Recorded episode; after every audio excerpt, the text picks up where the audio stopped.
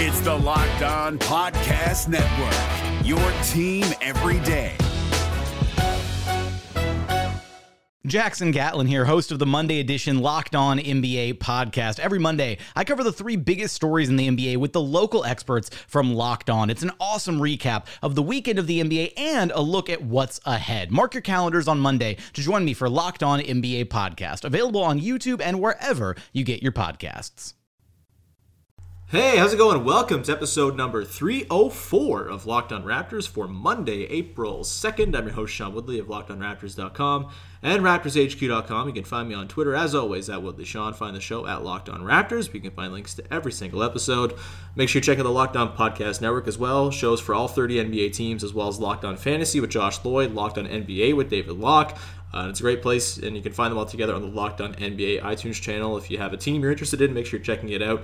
And also, if you're a baseball fan, Locked On Blue Jays has started. Uh, the guys from Jays from the Couch are kind of doing a team effort on the podcast over there. So make sure you're checking out Locked On Blue Jays. Subscribe, rate, review, and uh, you can also do that with Locked On Raptors as well. If you haven't done it so far, please do it. It takes no time at all. It helps the algorithm, helps my ego, all that good stuff. Uh, so please, ratings, reviews on iTunes, Stitcher, Spotify, all the places you can find the podcast. I don't know where people find podcasts. I've used Apple Podcasts my entire life, so I don't know the world beyond it. But hey, if that's what you got to do somewhere else and there's a rating and review system on there, please leave one on there as well, please. Um, all right, on today's show, I'm joined by John Karalis from Locked On Celtics, some more Locked On cross promotion. Uh, we just talked about the game on Saturday. The Raptors lost 110 199. It was uh, a dumb fourth quarter in which the, the Celtics went to a zone, um, like some Syracuse ass team, and it was uh, super annoying. The Raptors ended up kind of collapsing, and it was, uh, you know, I have not really raised the alarm for most of these losses of late, and I'm not doing it by any means for this game, but if there was a game in which I would understand you wanting to raise the alarm, it's probably the game against the Celtics on Saturday. There were some troubling signs in the fourth quarter, but at the same time, lots of good stuff happened as well. We got into all that with John on this podcast, so uh, enjoy it. It's a good chat. John's fun. He's uh, uh, a reasonable and acceptable Celtics fan, which uh, is hard to find these days. I'm just being, uh, I'm kidding, sort of. Not, nah, no, I'm not really kidding. John's cool. I like John, um, and uh, he will just we'll say he speaks for all the Celtics fans, even though we know he doesn't. Those dastardly Boston Celtics. Um, either way, listen to Locked On Celtics. Subscribe, rate, review to that podcast they do a great job over there, and uh, I'm sure we'll uh, hear from John later in the week. Uh, you can always listen if you want to tee up the in the lead up to the Wednesday game against the Celtics, the rematch. Um, yeah, so that that's it for me. I'm totally out of it right now. I'm in the middle of recording trivia, and I had to do this in between. Um, so uh, this is your Monday podcast. The trivia podcast is going to come on Tuesday, the first half of the Sweet 16. So stay tuned for that. Finally making its long long awaited return. Um, and uh, yeah, until then, thank you so much. Subscribe, rate, review. Here's the conversation with myself, John Karalis, and uh, myself and John Karalis. Good God, I am so out of it today. Anyway, John Karalis, myself, talking Raptors Celtics. Up next, enjoy the conversation. We'll talk to you on Tuesday with uh, trivia episode number four, I guess it is, or number five. Yeah, so uh, we'll talk to you then. All right, Sean. So let's just get right into it here. What's your big takeaway from last night's game? that is that sigh enough? Yeah, it was. Um, it was. A, if you're a Raptors fan, it was a disappointing game, and you know, so for me, I think I probably err on the side of I don't really have takeaways from these games lately, anyway, because I just feel like the Raptors, just like a lot of people, are kind of you know just waiting for the playoffs to come around, and I'm not sure exactly you know how much I should glean from everything, and I feel like the 65 or 66 game sample of them being the best team in the East by a significant margin is it's going to take a lot to, for that to be washed away from me. So even games like this where you know the, things kind of fall apart in the fourth quarter, it's really hard for me to get too up in arms over and have like a big serious reaction. I mean, Raptors fans are insane, and like you know it's understandable considering the amount that they've been beaten down in the past and how you know the playoffs have always been this looming specter and it, it, I feel like it's understandable that people are freaking out right now a little bit because they're what three and four in their last seven games or something like that. But um, like even though the fourth quarter was a disaster uh, for the Raptors, I, I, just can't come away thinking anything but what I've thought all season, and that I still think the Raptors are a better team than the Celtics. I think they are set up well to sort of translate their changes into the playoffs. And I thought, for me, the Celtics just played an excellent game, and I thought Brad Stevens coached a wonderful game.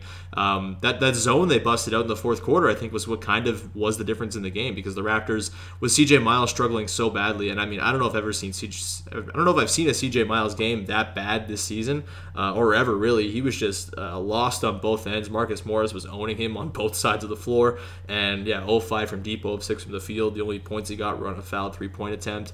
Um, like I, I just with Miles not shooting that well and with sort of the the difficulty of you know trying to match for size while also trying to keep shooting on the floor the raptors didn't have a very good sort of look to throw at the celtics with that zone and they didn't really break it apart until at the very end they had like a nice little play they ran where lowry caught a screen on the baseline and then hit a corner three and i thought hell okay that, that's nice. They at least drew something up to try to get around it. But um, i thought the zone was what kind of changed this game and, and that was kind of the difference for me. And you know the, I, I have a hard time getting too upset if I'm a Raptors fan because I still think, for the most part, they're fine. And there were a lot of good things from this game. I thought Serge Ibaka was excellent, um, and he's been good the last couple of games after having a couple months of really bad play. Uh, DeMar DeRozan, once again, kind of continued his thing where he just owns the Celtics every time he plays them. And I think there were just as many good things from this game from the first three quarters and a bit than as there were bad things from the last five minutes or so. So I don't know. What, what do you think, though, as a Celtics fan? Like, does this change your outlook of what the Raptors are as a team or what the Celtics are capable of? Oh, so okay, so on Twitter last night, I was I was definitely trolling Raptors fans. There's no doubt about that. So anybody who it's any very Raptors easy to do, by the way. it's an easy thing to do. It is a very easy thing to do, and, and partly why I did it because I don't know. I was it's a Saturday night. I was kind of watching a little bit more as a fan than as anything else for for a night. I took like a night off from all the analytical stuff, but uh, it was funny because I think going in, like the biggest storyline going in was really like coach of the year, mm. which is not a big storyline at all, right? dumb. Like that. Who, who cares really? But we care because you know we're making it a big thing, and I think the the fourth quarter kind of was like, hey, it's great that Dwane Casey got the the Raptors to play differently and, and, and be different and, and all that stuff and he's done a great coaching job but i think the, the first thing that came out of that game for us was you look at that fourth quarter and that was a display of how good a coach brad stevens is mm-hmm. and how he's the, the probably the coach of the year this year and while that is not important necessarily, Coach of the Year is not an important award.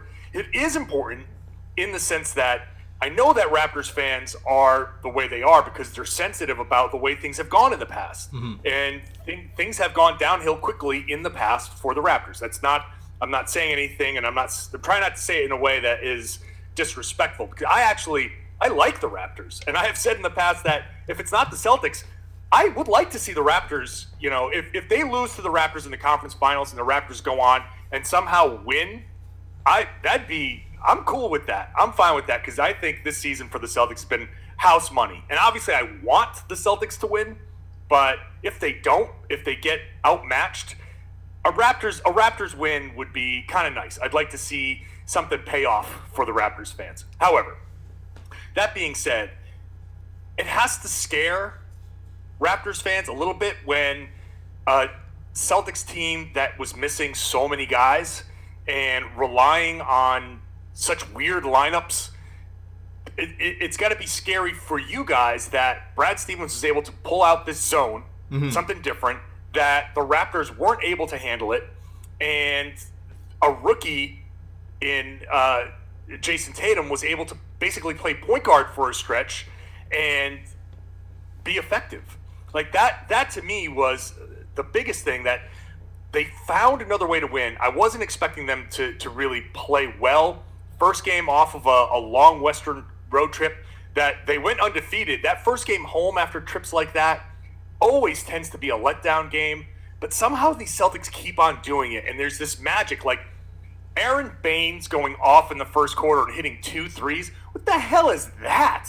Like that that's that's some crazy shit. You're like, this this doesn't need like that's not something you can count on. But you need kind of crazy things like that to happen to to win games when half your team is out. But that last that that fourth quarter where the Celtics outscore Toronto 28-15 and so many things went wrong and and the Celtics zone shut down basically the the Toronto offense. That if you're going to glean anything if for me is the Raptors are well coached but are they coached well enough to make adjustments in the crunch in crunch time when it matters. And not that last night's one game is a a you know indictment on Dwane Casey, but it does kind of show like, huh, all right, if if we do match up and it is in the conference finals, then the Celtics will hopefully be fully healthy and Kyrie and basically everybody will be back save for Gordon Hayward. How comfortable do you feel about in the crunch when it's one coaching decision or another that could be the difference in, in this game. Do you feel comfortable going up against a Brad Stevens in that situation? The NBA playoffs are right around the corner, and Locked On NBA is here daily to keep you caught up with all the late season drama. Every Monday, Jackson Gatlin rounds up the three biggest stories around the league, helping to break down the NBA playoffs. Mark your calendars to listen to Locked On NBA every Monday to be up to date. Locked On NBA, available on YouTube and wherever you get podcasts. Part of the Locked On Podcast Network, your team every day. Yeah, look, I mean that's always been the criticism of Dwane Casey, and I've echoed it, and I've I've totally bought into it. In that his in-game adjustments are kind of if he has one big struggle, that's probably it. And I think you know the the arguments for for coach of the year and whatnot like i don't particularly care i would just say the the individual arguments for each guy. Like brad stevens i think is more a master of the minutia right? Whereas i think Dwane casey his argument's more of a big picture holistic approach kind of thing. And you're looking at sort of how the team itself has changed not so much you know what lineup they're using in the middle of the fourth quarter or how they're deploying this set here or this set there or this defense here or, or in what, whatever situation. Um, so i think that's where they differ and where their cases differ um, and, and where the arguments would, would sort of factor in for both guys. But uh, yeah, no, Casey's in game adjustments have never been super quick. And I, I, think this season there have been some examples of him doing it uh, and having a bit more success with it. And this sort of whole season for me has been a bit of a, you know, an exercise in just giving the Raptors the benefit of the doubt at the start of the season. I didn't think they'd be able to change their offense. They did that. I didn't think they'd be able to be a good defense all season long. They did that. I didn't think they'd be able to run lineups where they don't have one of Kyle or DeMar on the court. They've done that all season to great effect. Uh, even the crunch time offense, you know, don't look at last night, but uh, even the crunch time offense, I think, has gotten better over the course of the season after some early season struggles, and I didn't think that would come around either. So I think all season long, Casey's been kind of taking these challenges and knocking them down. So this new challenge is posed. He didn't knock it down in the middle of the fourth quarter yesterday, but I feel like over a series, like I feel like that, that zone would be figured out by Casey over a game or, or the in between time between one and one game and another. And I think we saw this in the playoffs last year with the Bucks, where after game three of that series, the Raptors completely changed their starting five and they played differently, and they ended up just blitzing the Bucks for the rest of the series. And that's what Casey's good at. He's good at the sort of long long game in in series adjustments as opposed to in game, and that can cost you games here and there. But I think overall, it's still not a bad way to go about things to be able to effectively change what you're doing from game to game. Um, but yeah, no, there's no doubt that in a close game, a, a, tie game with five minutes left, as good as, as Toronto's been as a crunch time team this season, or just a fourth quarter team in general, um, you know their defense has been just so good in crunch time. The offense is is a, is a, is a struggle sometimes, and if a team's going to throw a defense like that at you, and you're not going to be able to figure it out right away, that could cost you a game. And obviously, every game is precious in the playoffs, so um, it is a concern. I don't think it means Dwane Casey's a bad coach. I think a lot of coaches have these little no, foibles here and there. Uh, you know, I mean, Raptors fans, a lot of them would have you believe that Dwane Casey's a bad coach, which I think is a ridiculous thing to say um, because of the success he's had this season and the way he's been able to change things around. Not everyone's going to be absolutely flawless. Um, and like even Brad Stevens, like as great as Brad Stevens has been this season, the, the, Celtics offense is a chore to watch, and I hate watching it. Um, and I, am not sure how much of that has to do with Stevens, but like it was just a steady diet of mid-range shots last night, and like I'm not sure that's what you'd like as a as a fan when you're watching your team. It was just not the most attractive offensive game for the Celtics until late in the game.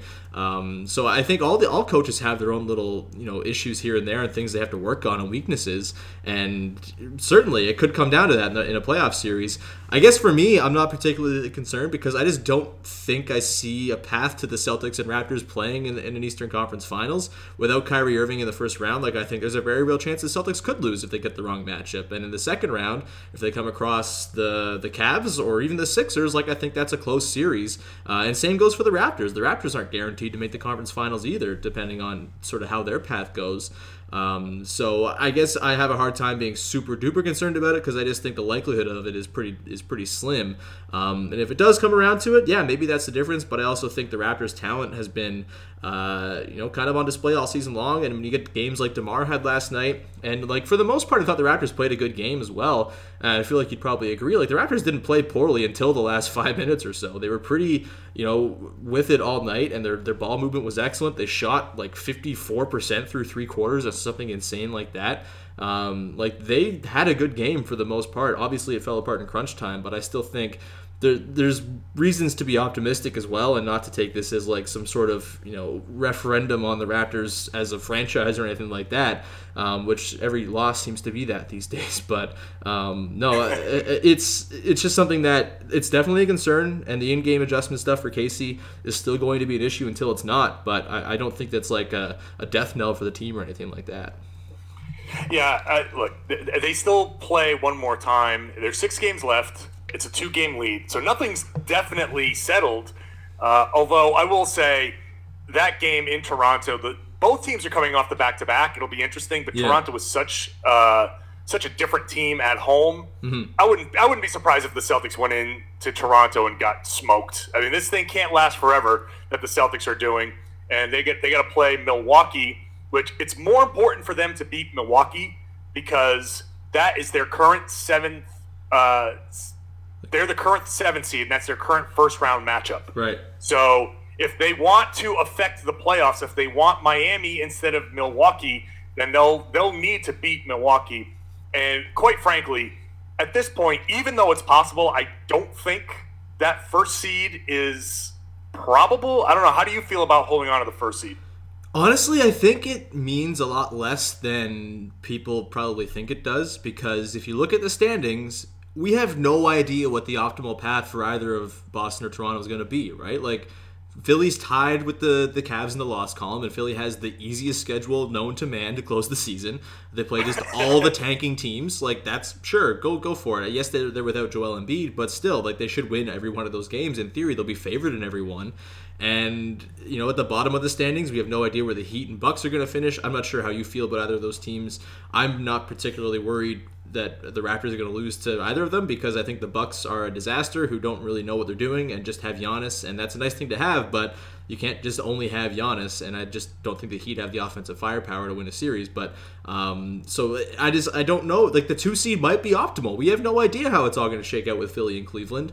And if you're trying to sort of map out your way to a conference finals, you, you like honestly, it might be okay for the Raptors to be closer to the Celtics. Maybe they can tank their way down or something if they want to do that. Um, honestly, like I, I just we're, we're at the point right now where we just have no idea what it's going to look like. So I have a hard time getting too up or down with every loss because it's like, all right, that loss could be good. It could be bad, but it also could be good. I don't really know. The Raptors play Cleveland on Tuesday. That if they win or lose that game, like that could either be good or bad. I, I have no idea. So it, I mean, I do this every year, and Raptors fans especially do this every year as they fear monger for every potential playoff matchup. But um, watching the matchups is kind of futile right now because it's going to change in a dime with every single night of, of action. Yeah, I'm, I'm not too worried about the bottom of the standings. Uh, like I said, Milwaukee, like, so you don't want to face a guy in Giannis who is arguably the second best player in the East behind LeBron. But uh, the the rest of the Bucks have been so average that I don't. I'm not afraid of them necessarily. Uh, and, and look, without Kyrie, I'm sure that everything is going to be a little bit more difficult. Nothing is a given. But the thing about the Celtics' recent run has been that it's given Brad Stevens a ton of options that they didn't seem to have before. Uh, and I don't want to count on a rookie necessarily in the playoffs, but Jayson Tatum's play over the past few weeks has shown that maybe he can shoulder a load if need be for the first round of the playoffs. And if that doesn't work out, then they can go to another direction. We've seen Al Horford go big with Al Horford, and he's actually brought the ball up a few times. uh, as like a point center, which has been fun. Uh, but the, the Celtics have given Brad Stevens options that he knows works. Even if he unleashes that zone at a weird time, like he, he doesn't go to it too early. He goes to it like after a full game of playing you one way. And part of why it was so effective against Toronto and it was very effective against um, uh, Portland. And they've been able to kind of unleash it at the end uh, when oh I'm sorry it was against Utah. It was against Utah when they when they did it. Mm-hmm. down the stretch where a player has seen 40 minutes or 35 minutes of a thing and then all of a sudden you start running pick and rolls and you turn a corner and there's a guy there that wasn't there the entire game. Mm-hmm. and you have to you have to adjust. And that's what's made it so effective. So when all of a sudden he throws it in there what do you do? Do you force the other team to call a timeout and burn a timeout in a, in a key moment? Or make an adjustment, make a, a substitution, and now all of a sudden he, the Celtics have you playing on their terms. So they can do that against lesser teams like Milwaukee, Miami. Uh, I really don't want to face the Wizards without Kyrie and without Marcus Smart, especially because – their guards are so good. I don't want to face that backcourt. Mm. That's the one matchup. If they fell into seven, I'd be like, oh shit, yeah. because the, defensively the Celtics would have a lot of problems stopping the Wizards, and, and that's probably the one I would want to avoid. But Indiana, Milwaukee, Miami, those three teams don't necessarily scare me. Even the Sixers, as talented as they are, uh, I don't I don't believe in them just yet. I think they're too young I think you can game plan if somehow they can turn a team can turn Simmons into a, a jump shooter and, and cut off his his drives to the lane somehow. I know it hasn't been effective, but in a series you can game plan against that stuff. I think it's going to take them a postseason to kind of figure it out. Next postseason, if they're fully healthy, watch out. But I, I think Philly is not quite as scary, but certainly they're super talented and they probably not be uh, my first choice either. But Indy, Milwaukee, Miami, I, I I'm not too worried. The NBA playoffs are right around the corner, and Locked On NBA is here daily to keep you caught up with all the late season drama. Every Monday, Jackson Gatlin rounds up the three biggest stories around the league, helping to break down the NBA playoffs. Mark your calendars to listen to Locked On NBA every Monday to be up to date.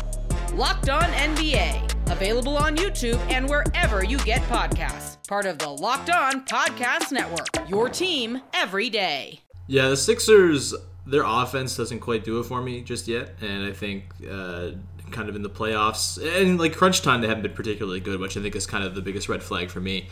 Um, and as good as their defense is, yeah, I think the Simmons thing, I think we saw last night with the Celtics um, and how they dealt with Pascal Siakam, who obviously is not Ben Simmons, but he's kind of done a little Ben Simmonsy type things as a non-shooter who can kind of make some plays uh, way to a way lesser extent than Ben Simmons, but same sort of idea. And I think we saw last night the Celtics are just like, okay, Pascal, you can hang out there on the perimeter. We're not going to guard you even a tiny little bit. And yes, there's the threat of you sort of just barreling in and making a play on the drive, but we're going to take that chance and we're just going to load up on you when you do drive. And it's just, and Siakam was kind of useless last night. It was one of his worst games I've seen him play since his rookie season last year, where he was one of the worst starters in basketball. Um, like he just didn't really have it last night after after a, a, few weeks of just really great play from him. So I think the Celtics, their defense is going to be able to stop anybody. I think my concern with the Celtics is their offense, and um, you know, last night I think it required kind of a crazy offensive night from them. You know, Aron Baynes doing what you mentioned in the first quarter, uh, where he was just like draining threes. Like I don't think you're going to get that all the time, and even Marcus Morris like I'm okay if you're gonna have Marcus Morris taking 15 shots in a game. I think most teams would live with that. Giving him 11 free throws, on the other hand, uh, C.J. Miles kind of screwed up there. Um, but I think you're okay with that, funneling all those shots that way. And um, so yeah, I, I think the the Celtics' downfall will eventually be their offense. The Raptors could be the decision making. I don't really know. Um, it's. Uh, eh, I'm having like I don't know. As an outsider for you, when you're watching this this Raptors team, are you at all like like dissuaded by the recent play that they've had and, and sort of sort of letting the thoughts of playoffs past kind of creep into your head? Because I still am not there yet. I know a lot of Raptors fans are, and I, I get like just dumped on for being the positive guy, which seems weird. but uh, I don't know. From the outside, like looking in, are, are you at all concerned about where the Raptors are trending? Well, I like I my biggest troll job last night was my tweet where I said, "Oh, this this is definitely an Eastern Conference preview because the Raptors are collapsing." so, I, that that was that one. I, I think was uh, maybe a little over the top. Uh, it drew. Um, it even drew a rebuke from Tas Melas on Twitter. So I know when I've gotten in, when I've got under his skin, and he's a friend of mine. I know when I've got under his skin, I might have been like, okay, that might be a bit much. But but at the same time, at the same time, here was a situation where it I don't know how the players approached it, but it was one versus two. First seed is the, the one seed is still in play. And from an outside perspective, from a fan perspective, this was a big game. Like mm-hmm. this was a Saturday night game. Uh, granted, it was on NBA TV and it wasn't the ABC game or anything like that, but it was still the Saturday night game, which is kind of a prime time it's a big deal. And I think to see the Raptors collapse in the fourth quarter is, you know, against the Celtics, where, like I said, the coaching was on uh, under the spotlight there. It was pretty obvious that Casey got out coached, mm-hmm. and it's pretty obvious that the bench didn't play to its highest level. I think from the outside, looking at the Raptors, and all season long, as great as the Raptors have been, every national person and every non Raptors person, and I'm in that mix, has been saying Raptors are great, but. And last night was the but. Mm-hmm. When we say we don't know what's going to happen down the stretch, are the Raptors going to revert back to DeRozan and Kyle Lowry just taking turns and trying to just out talent you, which they certainly can. It's not always a bad idea for what it's worth. Uh, right. Yeah. No, I mean, look, Lowry and DeRozan are really goddamn good players. They're really, really good players. So them trying to do it on their own is not necessarily bad, but it's also something that hasn't worked for them in the past. Mm-hmm. This season has been less about that and more about the team play and that bench. And so when you see that bench kind of, you had two guys that are key players for you not show up and and play poorly, and you had the coach not make that in-game adjustment, and this is, and I'm not saying this is the game that proves any sort of theory, but it still becomes a game that people can point to mm-hmm. and say, take that Raptors Celtics game in Boston, for example and they can list all the things I just said and say this is why I don't trust the Raptors.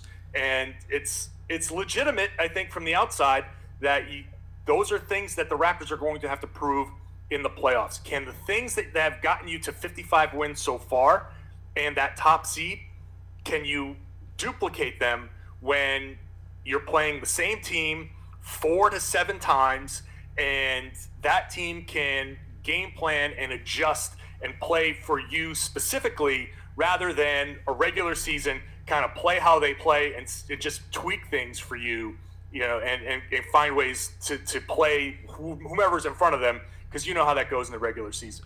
So that that to me, looking from the outside, I'm kind of curious to see how how the Raptors respond to that.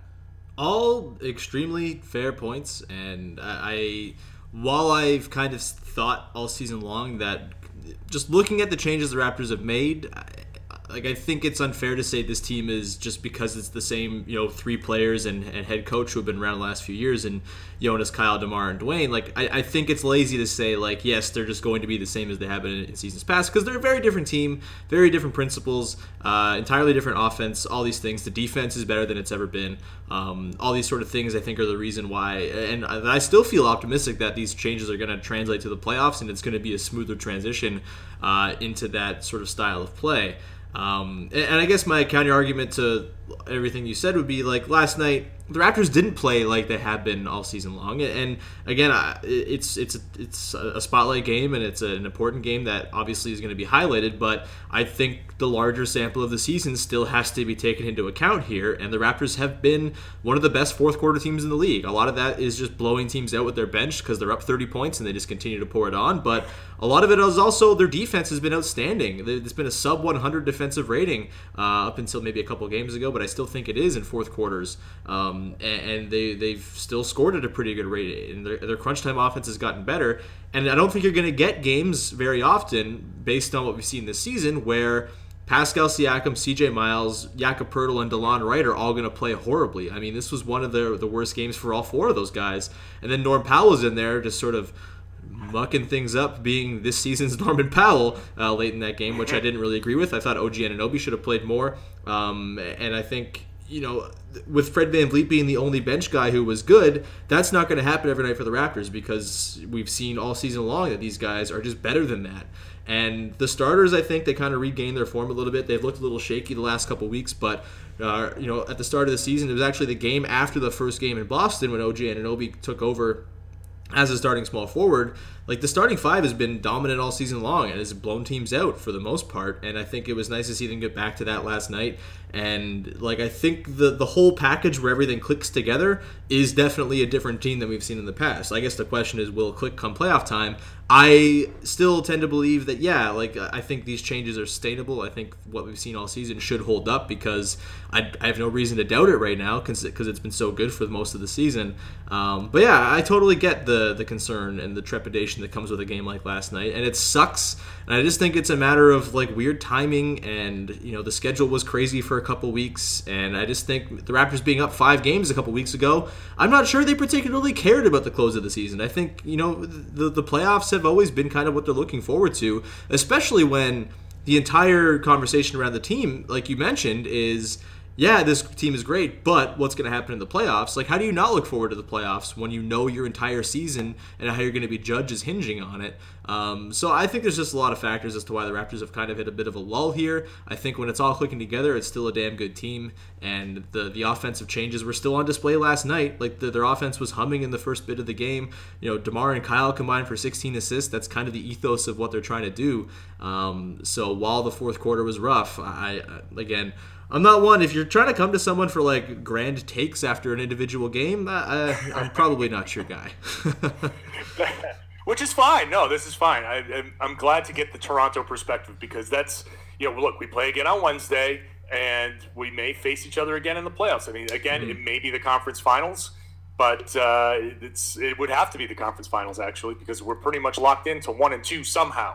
So it would have to be the conference finals, which would be a hell of a matchup. I mean, that would be that would be uh, amazing. And the Raptors, I think, in that situation, would definitely need to have a home court advantage because, like mm-hmm. I said, they are tremendous at home. They have some problems on the road, but uh, I think uh, I think having that home court would be super important for Toronto.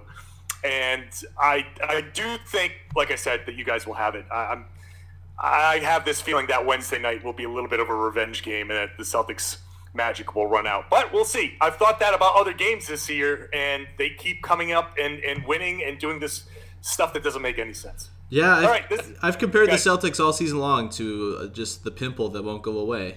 Um, they're, they're, extremely persistent and annoying, uh, but they're just still there all the time. Um, That's hilarious. Yeah. And you mentioned that you wanted to get, you're glad you got the Raptors perspective. If you want the real, like, good, juicy Raptors fan perspective, just go to I, mostly just that endless screaming Twitter account. Um, but like, there's there's some, like you can go to dark places like Raptors Republic comment sections if you're looking for really angsty, angry, take-ridden Raptors fans. Uh, that's the place to go if you if you if you have not appreciated my uh, uh, everything is fine sort of mentality. well, I, I, see no reason to, to think to to say it wouldn't be fine. You're still the top seed. Last night's loss, uh, notwithstanding. Okay, this was fun. Uh, appreciate it, Sean. Everybody, if you want to follow Sean, he's uh, like I said, he's the host of the Locked On Raptors podcast, and he's on Twitter at Woodley Sean. Hey, Sean, thanks for uh, coming on for a bit. Yeah, absolutely, man. Uh, hopefully, we'll talk soon. All right. Hey, Prime members, you can listen to this Locked On podcast ad free on Amazon Music. Download the Amazon Music app today.